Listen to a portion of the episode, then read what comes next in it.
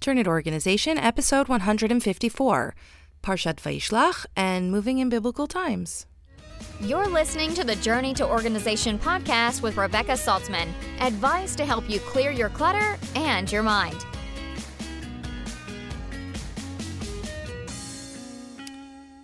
Hello and welcome to the Journey to Organization podcast. I'm Rebecca Saltzman from Balagan Begone Personal Organization, and today I want to talk about this coming week's Parsha, Parshat Vayishlach. Now, I've spoken about this Parsha before, but I feel it bears repeating because the message is so beautiful and inspiring, and of course, related to organization. In this week's Torah portion, Jacob, Yaakov, moves his family from his uncle and father in law's house in Padan Aram, Lavan, and he comes back to Canaan. And if you just imagine the scene, it's pretty remarkable, right? Imagine packing up all those people and moving them by foot a couple hundred miles. But it wasn't just the people, it's the animals and all the possessions that needed to get packed up as well. So imagine this Jacob standing in front of his four wives, his 12 children, although the Parsha only specifically mentions 11. Binyamin isn't born yet, but Dinah is, and she is hidden, so not part of the count, but I feel bears worth mentioning anyways. And some of those children were probably married by then, although it doesn't specifically say that, and I'm sure that some of them already had children as well. It's not so clear. But, anyways, it's all of his children and all of his servants and all of his livestock and his camels and then all of all of their possessions and doubtless food and water and things for shelter and they're about to cross the desert by foot so it's really no small feat to organize all those things even today. Imagine doing this almost 4,000 years ago. Today we have moving trucks and airplanes and shipping vessels. This move would probably be a logistical nightmare. Jacob also knows that his brother is coming to get him, and he's got several hundred armed men with him. It's got to be stressful, right?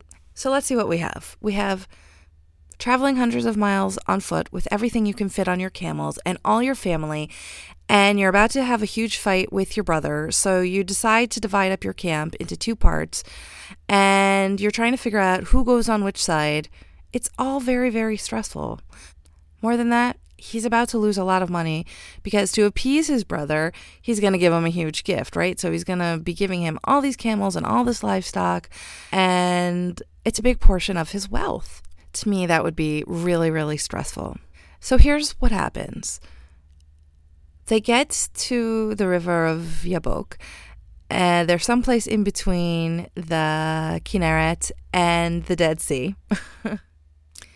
And then the pasuk in Breshit in Genesis says in in chapter 32, verse 24 and 25, kaf uh, and kafay. First it says, "Vaikachem vi'aviram et hanachal vi'avar et asher lo." After taking them across the stream, he sent across all his possessions. And Rashi comments there saying that the word viaval, he crossed over, means he acted as a physical bridge. So Jacob lays himself across because some parts of the river are not that wide. So he sort of acts as this physical crossing and he crosses each one of his of his people, of his children, of his wives, of his servants, whatever, across of the river, plus all of his possessions. So I imagine this probably means, you know, most of the animals that he's he's lifting up and crossing over the river. And then it says, Vayivtar Yaakov levado. Jacob was left alone. And Rashi comments that this means that not only was he alone, or the reason why he was alone is because he was actually, he stayed on the other side of the river after he had spent all that time crossing everyone over the river. And I'm sure he was exhausted because you know, lifting all your animals and all your people and all your possessions over the river, it's got to be a little bit exhausting. I mean, regular movers after moving everything are pretty tired. So, you know, he was probably exhausted and he stayed, he was left alone. He stayed on the other side of the river. Rashi says because he forgot some pachim ktanim, some small jars. So in all the chaos, all the balagan, not to mention that they're almost at their destination, Jacob's like, oh, face palm, right? I forgot something where we slept last night, and I'm gonna go back and get it, and I'm gonna I'm gonna leave you all unprotected, and I'm gonna go back for a few small jars I forgot on the other side of the river. So he goes knowing, or he stays knowing, that he's leaving his camp unprotected. And nevertheless, these small jars are so important to him that he has to go back for them. Now, what I always learned about this passage was that holy people, tzaddikim, value each and every single object more than the average person. They view each item as being from God, and therefore, if God gave it to them, it merits respect and proper looking after. Now, I wholeheartedly agree with this. Every single item we own is a gift from God. Sometimes we have more blessing than we need, and sometimes we can declutter and pass our blessings onto somebody else. And I think that this passage explains a very strong desire that a lot of my clients have when we are decluttering together to make sure that what they declutter doesn't go into the trash. They want it to go to somebody else who will use it because they think that the item still has some merit to it, still has some blessing to it. And by the way, when I say trash, I also mean recycling. But that's a whole nother episode, I think, and I and I've talked about that before. But anyway, why did Jacob, why did Yaakov cross back over the river for a few seemingly insignificant jars? You know, so we can say that because he was a holy person, because he was a tzaddik, he knew that the value of these jars was very, very important because God had gifted them to him. But I learned something while I was researching this this pasuk again, and it's it really like it blew my mind. So I want to share it with you. I had always learned that these jars were insignificant little clay jars that were nothing. But actually it turns out this this jar it, it, it appears as though it's one, only one jar not not several but it could have been where um, it's not totally clear but it appears that the jar wasn't empty now, the simple text is very vague. He crossed the river, he crossed the possessions, and then he remained alone. And then the pasuk goes on to say that he wrestles a man till daybreak. And that's it. There isn't any other information in the simple text to take away about what happened, why he remained, why he was fighting with this angel. And there's certainly nothing about the jars. And yet, Rashi and the Gemara say that that is why he remained. By the way, if anybody wants to look up the Gemara, it's Gemara Chullin 91a. But, anyways, the Yalkut Reuveni on Vayishlach wonders, where are these jars from? And he says that in last week's Parsha, the stones that Jacob used under his head were not stones at all. One was actually a jar of oil. And he poured the oil on the top stone of the monument that he built with the stones that he used to sleep on in the morning after he was done sleeping. And while he was pouring the oil, he realized that the little jug actually refilled itself.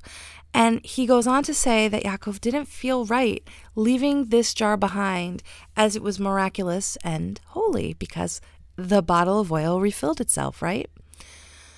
Now, it isn't clear to me if Jacob took this little jar with him on the journey to his uncle's house, right? Because last week he was going to Padanaram, This week he's coming back from Padanaram.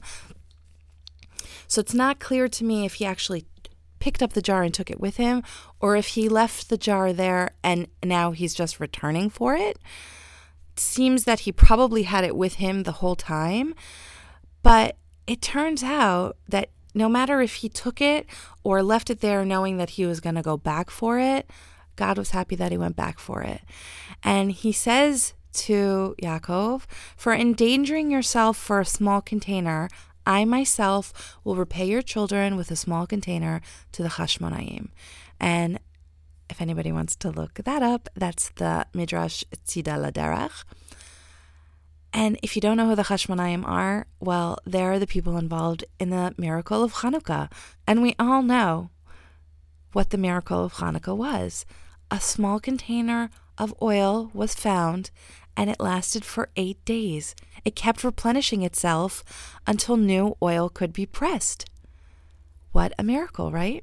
As a side note, I think that it's also no coincidence that Jacob's that Yaakov's time in Padan Aram was 36 years long, and we light 36 candles on Hanukkah, not including the Shamash, which brings it to 44, but still. Now I can hear what you're saying. Rebecca, what a nice story, but who cares? Why does it matter, and how does it relate to organization? Well, if you've been listening to me for a while, you know that I feel that all our possessions are important and that they're all blessing when we get them. I think that this example really matters because this is a really important example of not only how to treat and respect the things that we are given, but that God rewards us for taking care of our things properly and not treating our things as disposable. He could have left the small jars there it would have added extra protection to himself and his family because if he would have stayed with his family and crossed over the river, he wouldn't have had the incident where he fought a man. And whether you want to say it's a man or an angel, whatever it is, doesn't matter, it's not relevant. He would have been able to protect himself in a better way and he would have been able to protect his family.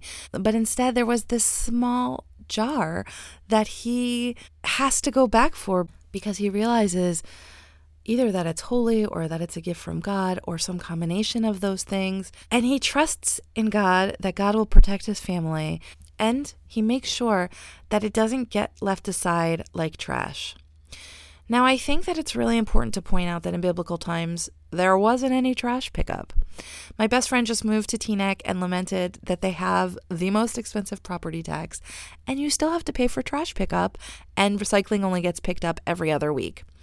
And I'm thinking to myself, well, you're going to need to generate less trash so that you can make so that you can make a in between pickups and that your trash isn't overflowing in between pickups, right? But I digress. there wasn't any trash pickup then. There were no landfills and people didn't waste anything because wasting wasn't something that you could do. There wasn't anywhere to put your waste, right? Like it just wasn't an option. More than that, every object had value. This whole episode is about how Jacob moves his whole family and how they have to bring all their possessions with them. Every object that he brought with had value and it needed to have value because could you imagine the great not necessarily expense in terms of money to move all these different objects, but the expense in time and energy, right? It takes a lot to cross so many people and so many possessions such a far distance. It doesn't matter how rich you are, and make no mistake, Jacob was rich. Taking care of your things, understanding that your things are not disposable, is a huge thing that you need to understand. You can't throw your things away. When you throw something away, you throw it away from you, but it's near somebody else. When you treat your things as disposable, they they go away from you, yes, but they're not away. They don't disintegrate. They don't just disappear. And yet you treat everything as if it is disposable. Oh, I'll just recycle it. Oh, I'll just throw it in the trash. It's no big deal. I'll just buy a new one. And you buy more and you buy more and you never stop, and there's no gratitude for what you have. You get this great gift from God money. and it gets squandered on things you don't need. And most of the time, it's things you don't even really want and that you take no pride in and that you don't value. And when you're done with it, you say, Oh, it wasn't expensive. I'm just going to throw it away. And if it is expensive, or if it was expensive, you say, I can't possibly part with this because it was so expensive, even if it's broken and can't be repaired anymore. So then you're just going to hold on to it because you're like, well, can't be repaired. And I'm going to hold on to it because it was expensive. I can't I can't get rid of it. And so you you create this situation where you have all this stuff in your home and it's not useful. I think the point here is that even if you have 12 kids and whole household staff and four wives and, you know, thousands of animals, you should know what you possess. You should understand what you have. But when you have too much stuff, you don't know what you have. Yaakov knew these tiny jars were missing, and he went back from them. Imagine actually knowing that your tiny jars were missing. Could you imagine? After moving your whole life hundreds of miles, noticing that tiny a tiny jar was missing, would you be able to do that? Probably not. I don't even know if I could do that. I can't I don't even think I can fathom that. Think about all the things that you have. Let's use some examples. Think about all the pens in your house. You got a ton of pens, but you can't find one when you need one. What about all those socks that have no mates? How about all the power cables that you can't locate or are broken that you're holding on to? There's so much stuff. And those are just three tiny examples. What about all the big things? So here's what I'm suggesting. Since Hanukkah is fast approaching, don't contribute to the massive things you don't need. Use the bracha that you have to spread light to others through charity or even donation if you're deciding to downsize things. Look at all you have and instead of focusing on all that you don't have, look for a way to pass your blessings on to someone else. Now, this is going to take some work, but the payoff will be big. Outside of any payoff that God is going to give you later on, the payoff is big right now because you're going to get to spend less time with your stuff. When you have less stuff, you can keep track of what you do have. Things don't get lost as easily. And you spend less time taking care of your things. You have more time with your family, and it's better quality time that's less stressful. Now, I know that a lot of our kids are home right now, and they're not necessarily hanging out with their friends. And I gotta say, my kids definitely are bored a lot more than they used to be. The other day, my daughter came into my room and she said to me, Mommy, I'm so bored. and I'm like, All right, I could stop what I'm doing and I played Old Maid with my daughter, who's 12 by the way. we we played cards and we just sat and chatted. And I didn't feel stressed that I had a, a million things to do because there isn't nothing to do in my house, right? I run a business, there's laundry, cooking, cleaning, kids to talk to, husband to talk to, right? There's less to do because there's less to care for. I think that a lot of people feel kind of sorry for me when I say I use a capsule wardrobe and I have only eight shirts. But here's the thing my clothing gets washed in the washing machine, right? And when it's done, I put it on a hanger, I let it dry, and then I just move it into my closet.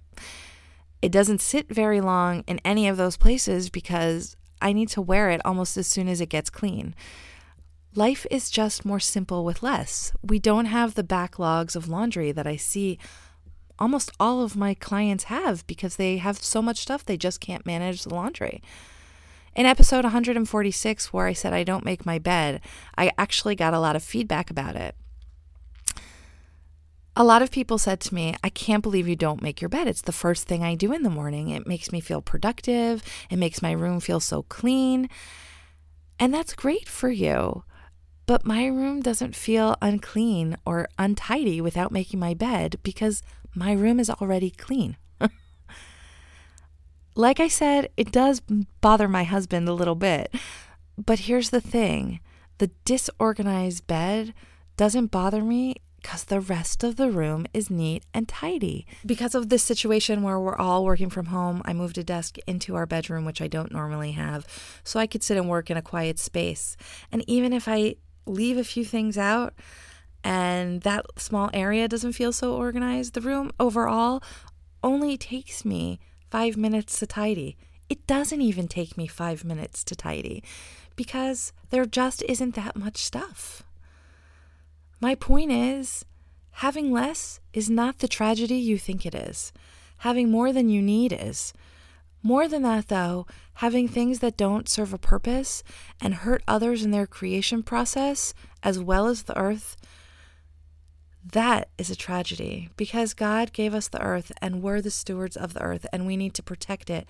And not only do we need to protect the earth, but we need to protect the other people on the earth. I urge you, consider what you have, take care of what you have, don't buy more than you need.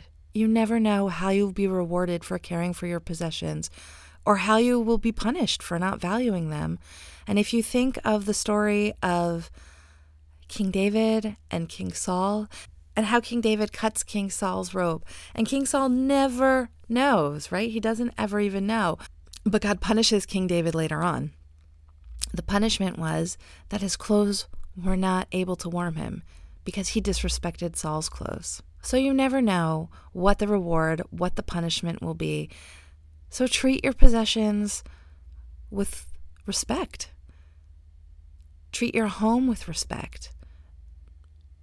Remember that it is a finite space and that the more you fill it, the more won't be equal to the more happiness that you have. If you need help decluttering or making aliyah or any other type of move and want to make sure you don't leave anything behind, please reach out today. We can get it done in a done in a day declutter service or other online coaching services. I am so looking forward to working with you and making your house a home making it your holy place where you can live your best life. And if you prefer to do a group coaching type situation, check out Conquer Your Clutter. Head to balaganbegone.com and check out all the options there. For now, I'm wishing you a great week and happy organizing. Thanks for listening to the Journey to Organization podcast. You can find Rebecca on Twitter and Instagram at Bala Gone and on Pinterest as Rebecca Saltzman. Visit balaganbegone.com for resources and to join the mailing list to get podcast updates.